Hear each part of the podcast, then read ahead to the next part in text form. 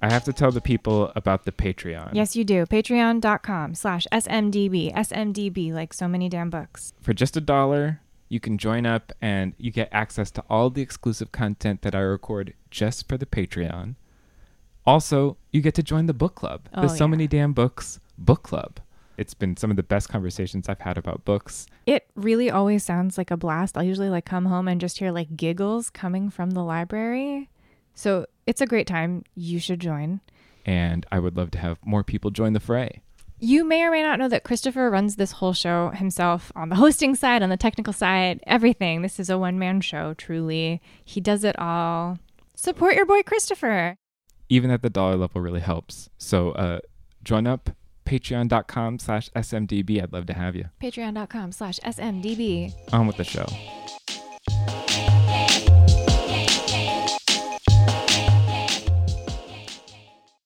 I was thinking more of like the like the '80s with like a sort of synthy like dun dun dun dun like into the the theme song that was written by fucking Tears for Fears or something like just Mm. for the movie. Simpler times. Yeah. So many, so many, so many damn books. Welcome to So Many Damn Books. I'm Christopher. I'm Drew. and this is a film adaptation episode because we just saw Murder on the Orient Express. a film by and starring Kenneth Branagh. Branagh's mustache. yeah, really, it should have gotten second billing.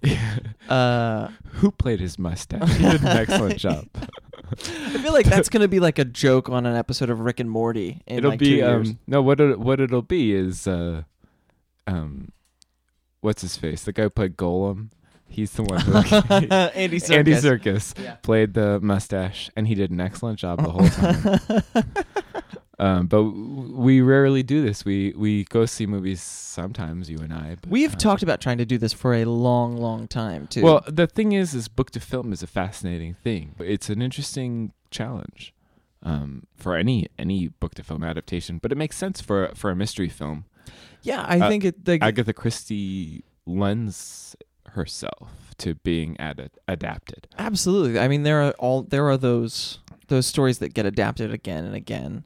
Mm. The Holmes stories, the Poirot stories. It's because they are endlessly adaptable. The Right. pleasure is not necessarily in finding out how it happened. It's watching the detective find out how it happened. exactly.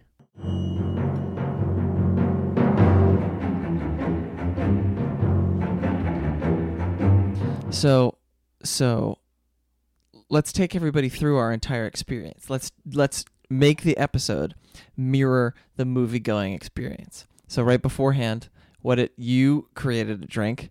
I did. I went to the Rite Aid around the corner and Uh-huh. bought some candy. So that's you what we'll, that's how we'll do the thing. That's Okay. the what you buy. It's it's movie candy. oh,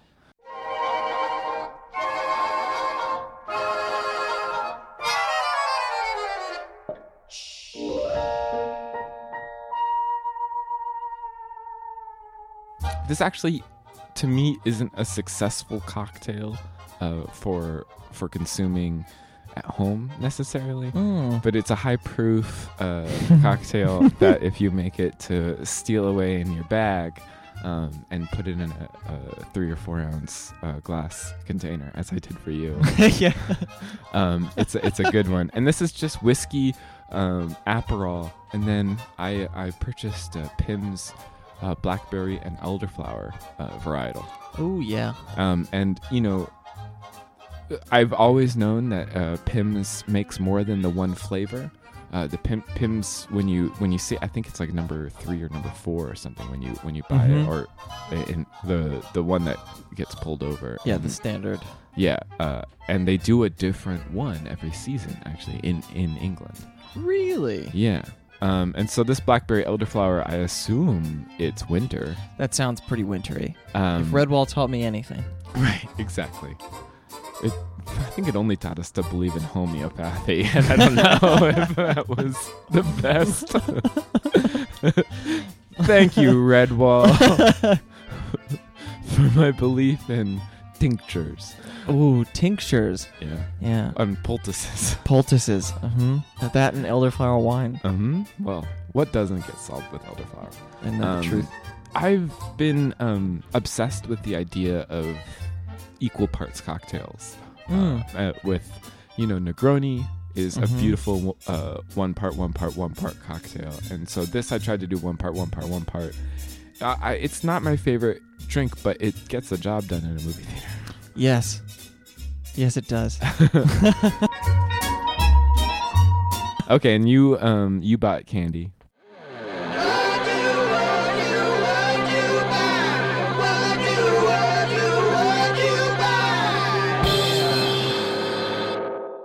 I did. I was disappointed to discover that the Rite Aid uh, had been relatively ransacked, and so there were no Bunch of Crunch, which is No my- bunch of crunch, but you did find a Butterfinger bites Yeah, Butterfinger bites. Uh, and a mini airhead. yeah, and sweet tarts.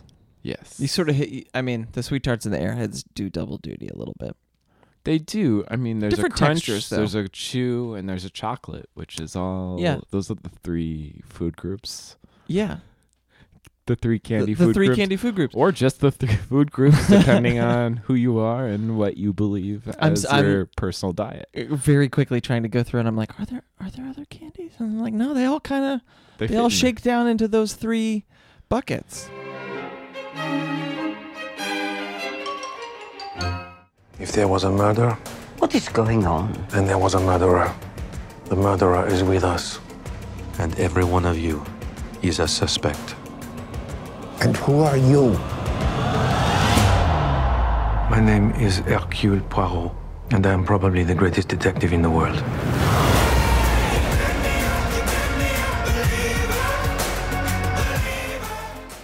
Murder on the Orient Express. I've read the novel. I have also read the very novel. recently, actually, Oh, really? for myself. Yeah, I I recently went down a rabbit hole of Agatha Christie.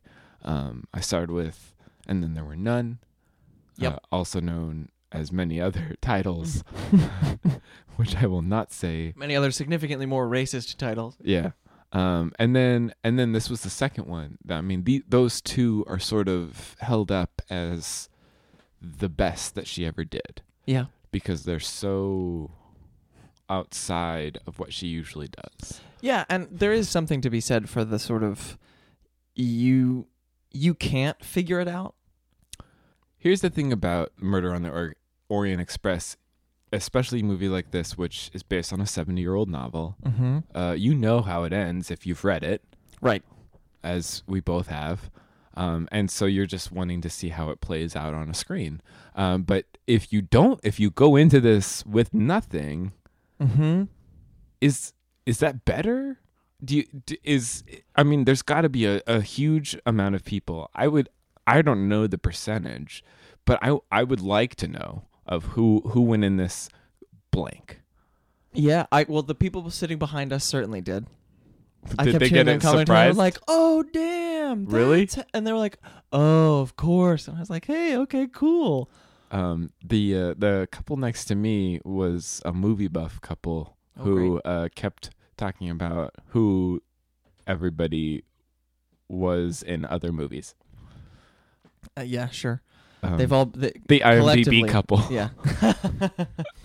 Um, I don't know. I guess the thing that I'll say is that this book, and then there were none.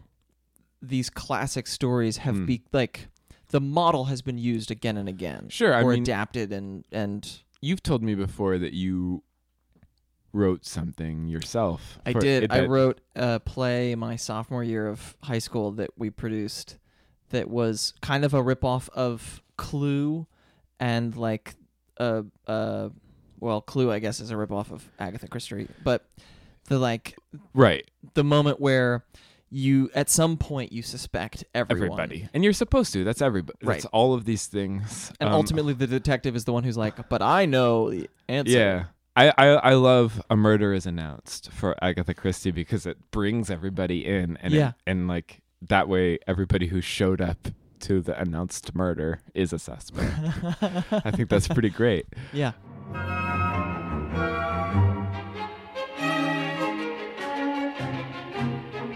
in a murder mystery adaptation, you're expecting a certain thing, but in in a book adaptation, Yeah. any book adaptation, of course, we know for a murder adapta- murder adaptation, especially when when we've read, we assume we know the ending. Right. Um, what are you hoping for in a book adaptation? Like, what do we what what do you go in hoping for when you when you go to see a movie based on a book? For me, I think it's one of two things. Mm. One is either the manifestation of a world that I have seen inside my head, Mm-hmm. um, and those are the moments where I'm not I'm not expecting it to look like it does in my head Mm-hmm. because inevitably it's coming out of somebody else's. But I am looking to see the world made manifest. okay. The flip side of it is to see somebody put a twist on the tail.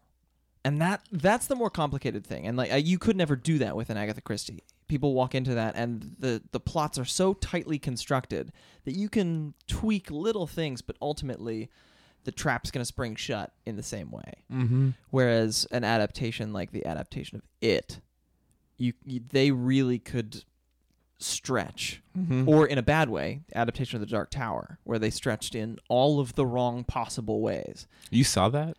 No. All right. um, fair. Uh, I, d- I wanted to very badly, and then I. I was so excited about that, and then the reviews really killed my excitement. I do believe too. I'll I'll sit down with that. I mean, it's like ninety minutes, so I will watch it on a plane at some point. I I hope that that adaptation gets made into the miniseries that it was we were promised. Me Uh, too. but I wonder if it will. Um, I I feel like for me, I agree with you in the in the imagination writ large on a screen type thing. Um, I don't. I'm not looking for anything new necessarily. I'm, Yeah. I'm looking for uh cool actors. Like, did they did they get the right thing? And does it make me? I guess I'm sort of looking to get lost in the story again. Like the best adaptations make me forget that I'm watching an adaptation, and it's just its own thing. It's rare. Yeah. Um, I feel like it's really rare when that happens. Um, I it feel like it's hard. didn't work for me in that way. I, I was definitely thinking about the book Agreed. uh, the whole time. I could. I was distracted by the mustache, and by the fact that I I grew up with the David Suchet uh, Poirot, the like masterpiece theater Poirot, where he is. He's got the the little waxed mustache, and he's portly, and he's not running around on the top of the damn train car. Mm. You know, it like Poirot was meant to. He would have never done that. yeah, he's a much more genteel, refined. He would have sent Bouc to do it. right. I, Um, f- I felt like this suffered a little bit from like post Robert Downey Jr. Sherlock Holmes. Oh, a little. They just wanted some bombast. I mean, things have got to be visual. Mm-hmm. It's interesting to have Kenneth Branagh as a director and the star of this because there's so much of just him on the screen, Yeah. which he's not directing at that point. He's just acting. Uh, he didn't feel like Lockhart, That's Uh, true. which he played uh, Gilderoy Lockhart in uh, the adaptation of Harry Potter and the Chamber of Secrets. Um, Something that I found really funny actually watching this is that it's the first time that I've distinguished Kenneth Branagh as a director. mm, There are certain shots that basically you switch out Chris Hemsworth's face for Kenneth Branagh's face, and it's a shot from the first Thor movie. and I just oh, for I some forgot reason- he did that. yeah, right. Uh, Or it's a shot from Cinderella. Like there are these moments that just like it's the camera turning up and zooming in, and Mm. you're just like, what? yeah, he does a lot of um, Dutch angles uh, in Yeah. this, uh, and it's interesting. I, I mean, I was. I, I will not lie to you. One of my one of my big reasons to want to go see this movie was I love uh, Daisy Ridley. I think she's a, a a fascinating screen presence, and she's going to be stuck in Star Wars land for uh, the rest of her life. Uh, Yeah. um, and it was I was just excited to see that she had a role that wasn't Star Wars, Right. and they they gave you a lot of Daisy Ridley if that's what you're excited about. I was gonna say whoever her agent is really did a nice job and earned their commission on this one. And I was so excited when I remembered that uh, Leslie Odom Jr. Jr.. Uh, was in this, and they gave him a nice meaty role.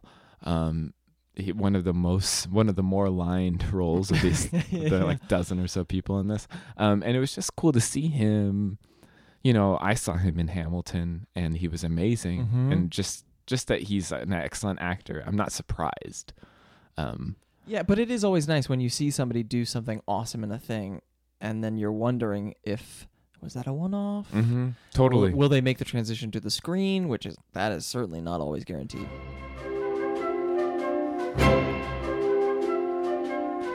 yeah, I don't know. I I didn't love this adaptation. Uh, Me neither. I I- found it perfectly fine. I wanted I wanted a big sumptuous movie going experience and it delivered in that realm of like a very luxurious train car Right. um but I didn't think it delivered in the I, it never felt tense I guess so. This comes somewhat back to your question earlier of what do you look for in a movie adaptation? right uh and and I'm just looking to get lost in it and I just couldn't get lost here and I don't think I I think that I'm not I don't feel like I'm in the minority thinking that um, Right. it's not the best reviewed movie Yeah. Um Well, I okay. So I'm. I want to ask you a sort of a follow up question, and Okay. that is, I'm thinking about the times when a director has taken the work and and run off sort of in their own direction. Like I think that one of the best examples of that is The Shining, Mm. where Stephen King has He all hates but it. disavowed it, and He yet it. it is it's an exceptional film in its own right and weirdly enough it's a it's a great adaptation even though it diverges pretty dramatically from the book I think one of my favorite book adaptations is The Talented Mr. Ripley. yes I know I folks that are making so many damn books bingo cards at home. I have to mention Patricia Highsmith once an episode. Yeah. I did it this time too. um and just uh you know god, everybody in that movie is doing their absolute best. mm-hmm. Matt Damon is insanely good.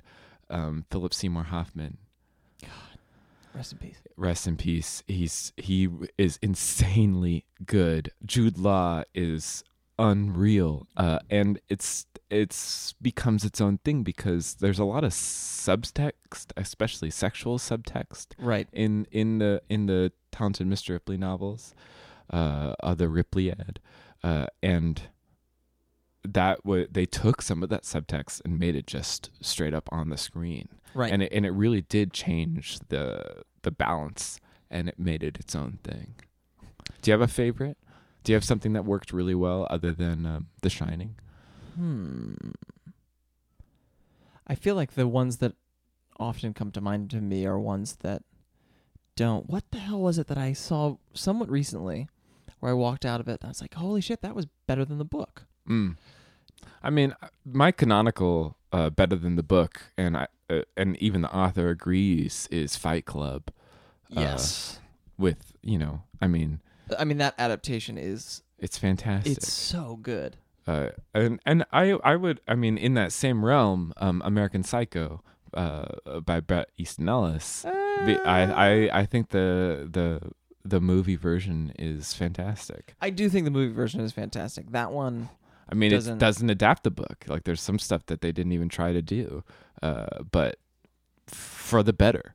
You know, it be it, it became its own thing. that always becomes I, I feel like this is always the challenge and why for me that that second tier of of what I'm looking for uh the the you've made it your own Mm. version that almost always is a recalibration Mm-hmm. where I'm sitting in the movie theater and I'm a little ways into the movie and I think, oh, if I'm if I don't want to be disappointed or angry, I am going to shift right now and treat this as you are making your own version of this story. I had to do that with the sixth Harry Potter movie, for example. Oh yeah. When Ginny was like, "Let me tie your shoelace," Oh god. I stood up in the theater and said, "Come on!" really? yeah, it was Oh. opening night too. I was kind of Oh. a dick. Uh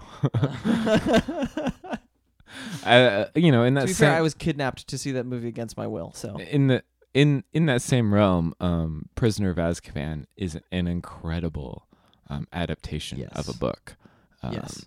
t- uh, making it its own movie. That I feel like if you've never seen any Harry Potter movie, first of all, amazing. I don't know how you did that, uh, but just watch that one. If you've never experienced any Harry Potter media at all, if you Mhm. just watched Harry Potter and the Prisoner of Azkaban, I feel like you would get a full, complete movie experience.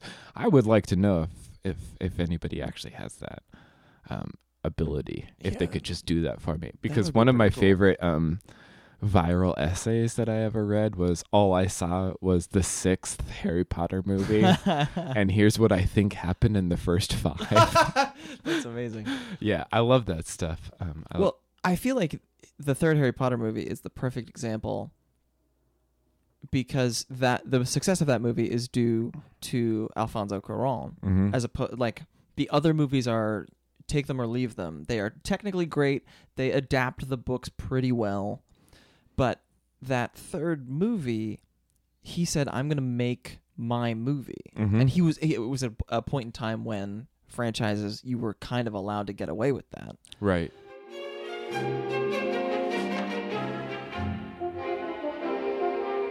I think that the miniseries and and Oh, yeah. and the no- the like the novel into a series. Um, friend of the show, Stephanie Danler, is in the midst of um, shooting a Sweetbitter television show um, for Showtime. Right. And I feel like that makes more sense to me than moving of a, a book into a movie where you are going to have to condense things. You're going to have to um, not show some stuff.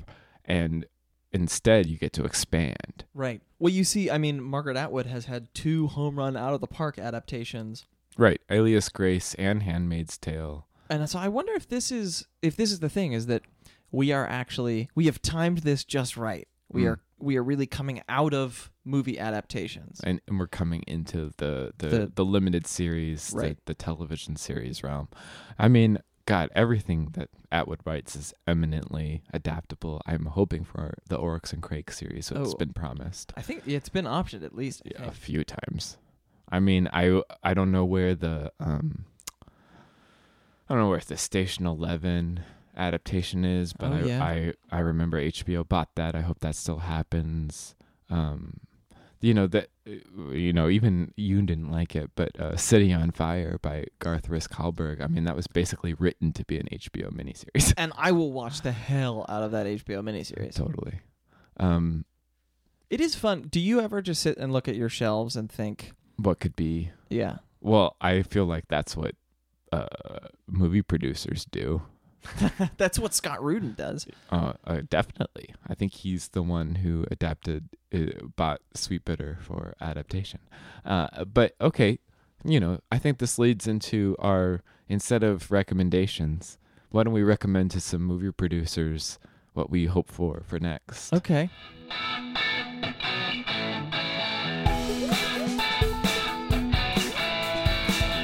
We read some pretty cool books.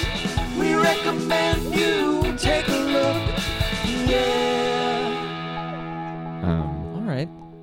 I, uh, I personally would love to see uh, a mini series of the Claire DeWitt Oh, I was just thinking about those books. They're so good. Sara Gran's uh, Claire DeWitt uh, and the City of the Dead and uh, the, the Bohemian Highway. Bohemian Highway. I'm hoping for a third one. She's, you know what she's It's- doing now? She's writing for TV. Uh, yeah, of course, of course she is. Um, I just feel like that makes a lot of sense because it's it's a really idiosyncratic uh, detective. You know, I would even go even further than than a limited adaptation and say that that feels like a perfect. Oh yeah, just a TV series. series. Just just go, just like go with Claire, Claire. DeWitt is unlike any other detective I think I've ever read. which is pretty crazy to be able to do that now because the, all the detectives exist. You know, all Yeah. of them. I keep thinking about how Poirot influenced like the Cumberbatch Sherlock Holmes, Mhm. and now the Cumberbatch Sherlock Holmes influenced Branagh Poirot. Okay. And we're in just this spiral of self-referential asshole detectives. Perhaps uh, you haven't thrown down uh, an adaptation that you'd like to see. I have two, one that feels realistic and one that feels like I I want it, but also I don't want it. If Okay. that makes sense. The one that feels realistic is uh, friend of the show, Edgar Cantero's Meddling Kids. Oh yeah, Like I can't wait. That's gonna be a summer blockbuster, it'd and be it's just really gonna be fun. The right person will do it. hmm Like honestly, someone please uh, put that in the hands of Edgar Wright. Oh yes. please, Edgar Wright, if you listen to our podcast, we have a suggestion. also, hey, give us a shout. yeah, come on the show. Uh, the other is China Mieville's Bas-Lag novels, specifically Perdido Street Station, Okay. which is it, the world is so ripe and so innovative and inventive, and the story is super compelling.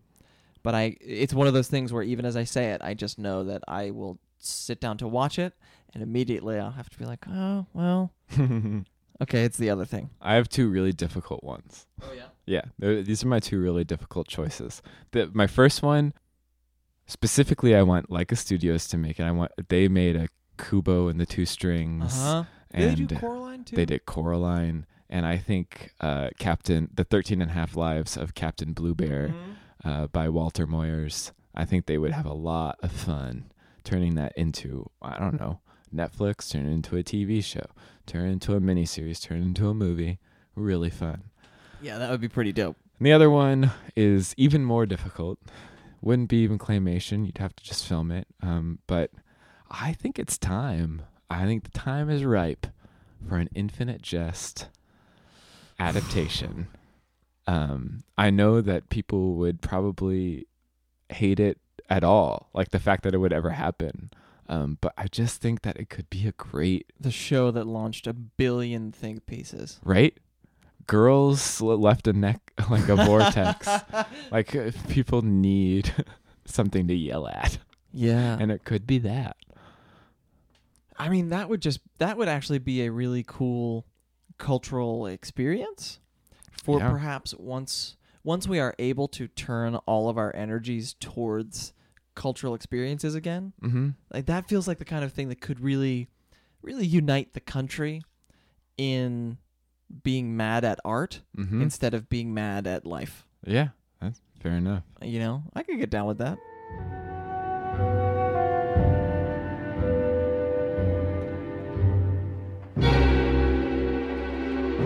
Is there anything that's coming down the pike that you know is going to come out that you're kind of excited about?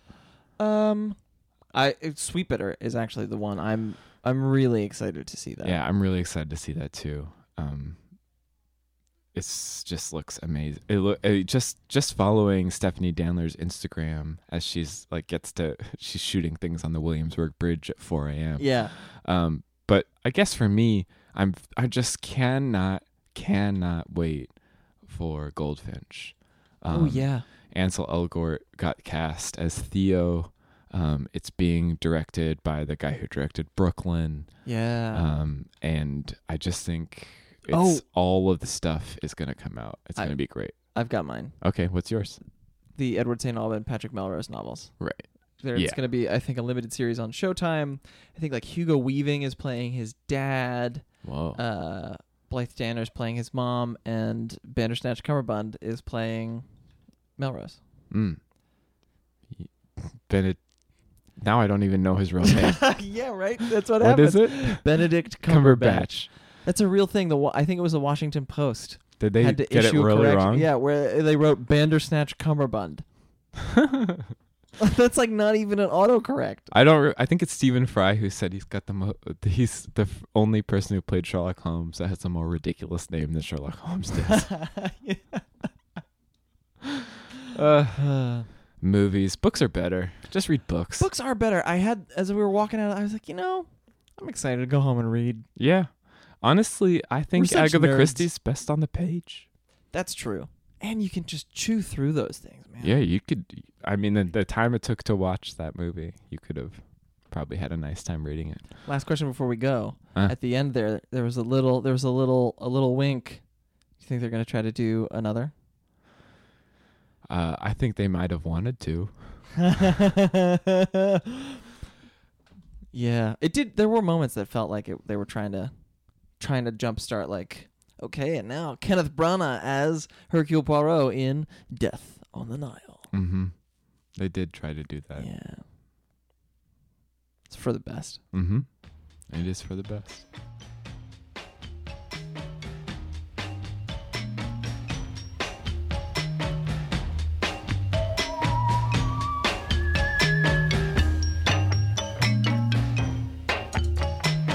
All you crazy people out there, if you've got some time to kill, uh, please leave us an iTunes review. If you got money to burn uh, and you're not a Patreon subscriber yet, patreon.com slash smdb. Uh, we've got cool levels and everything.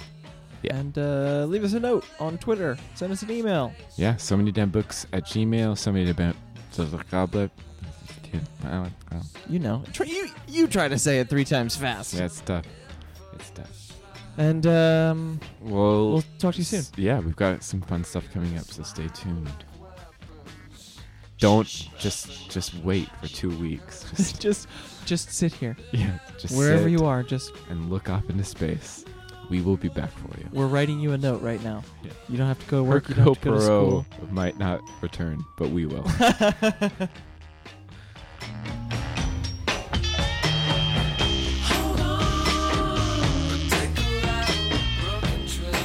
And what was up with and the alcohol. Stalin joke? Speaking of flipping to the movie, there were a couple moments where it's like the back and forth. They were like, he had some bad ideas about Stalin that I had to correct him about. That joke came up, I think, at least two times, if not three. I missed every single one. I don't know. They never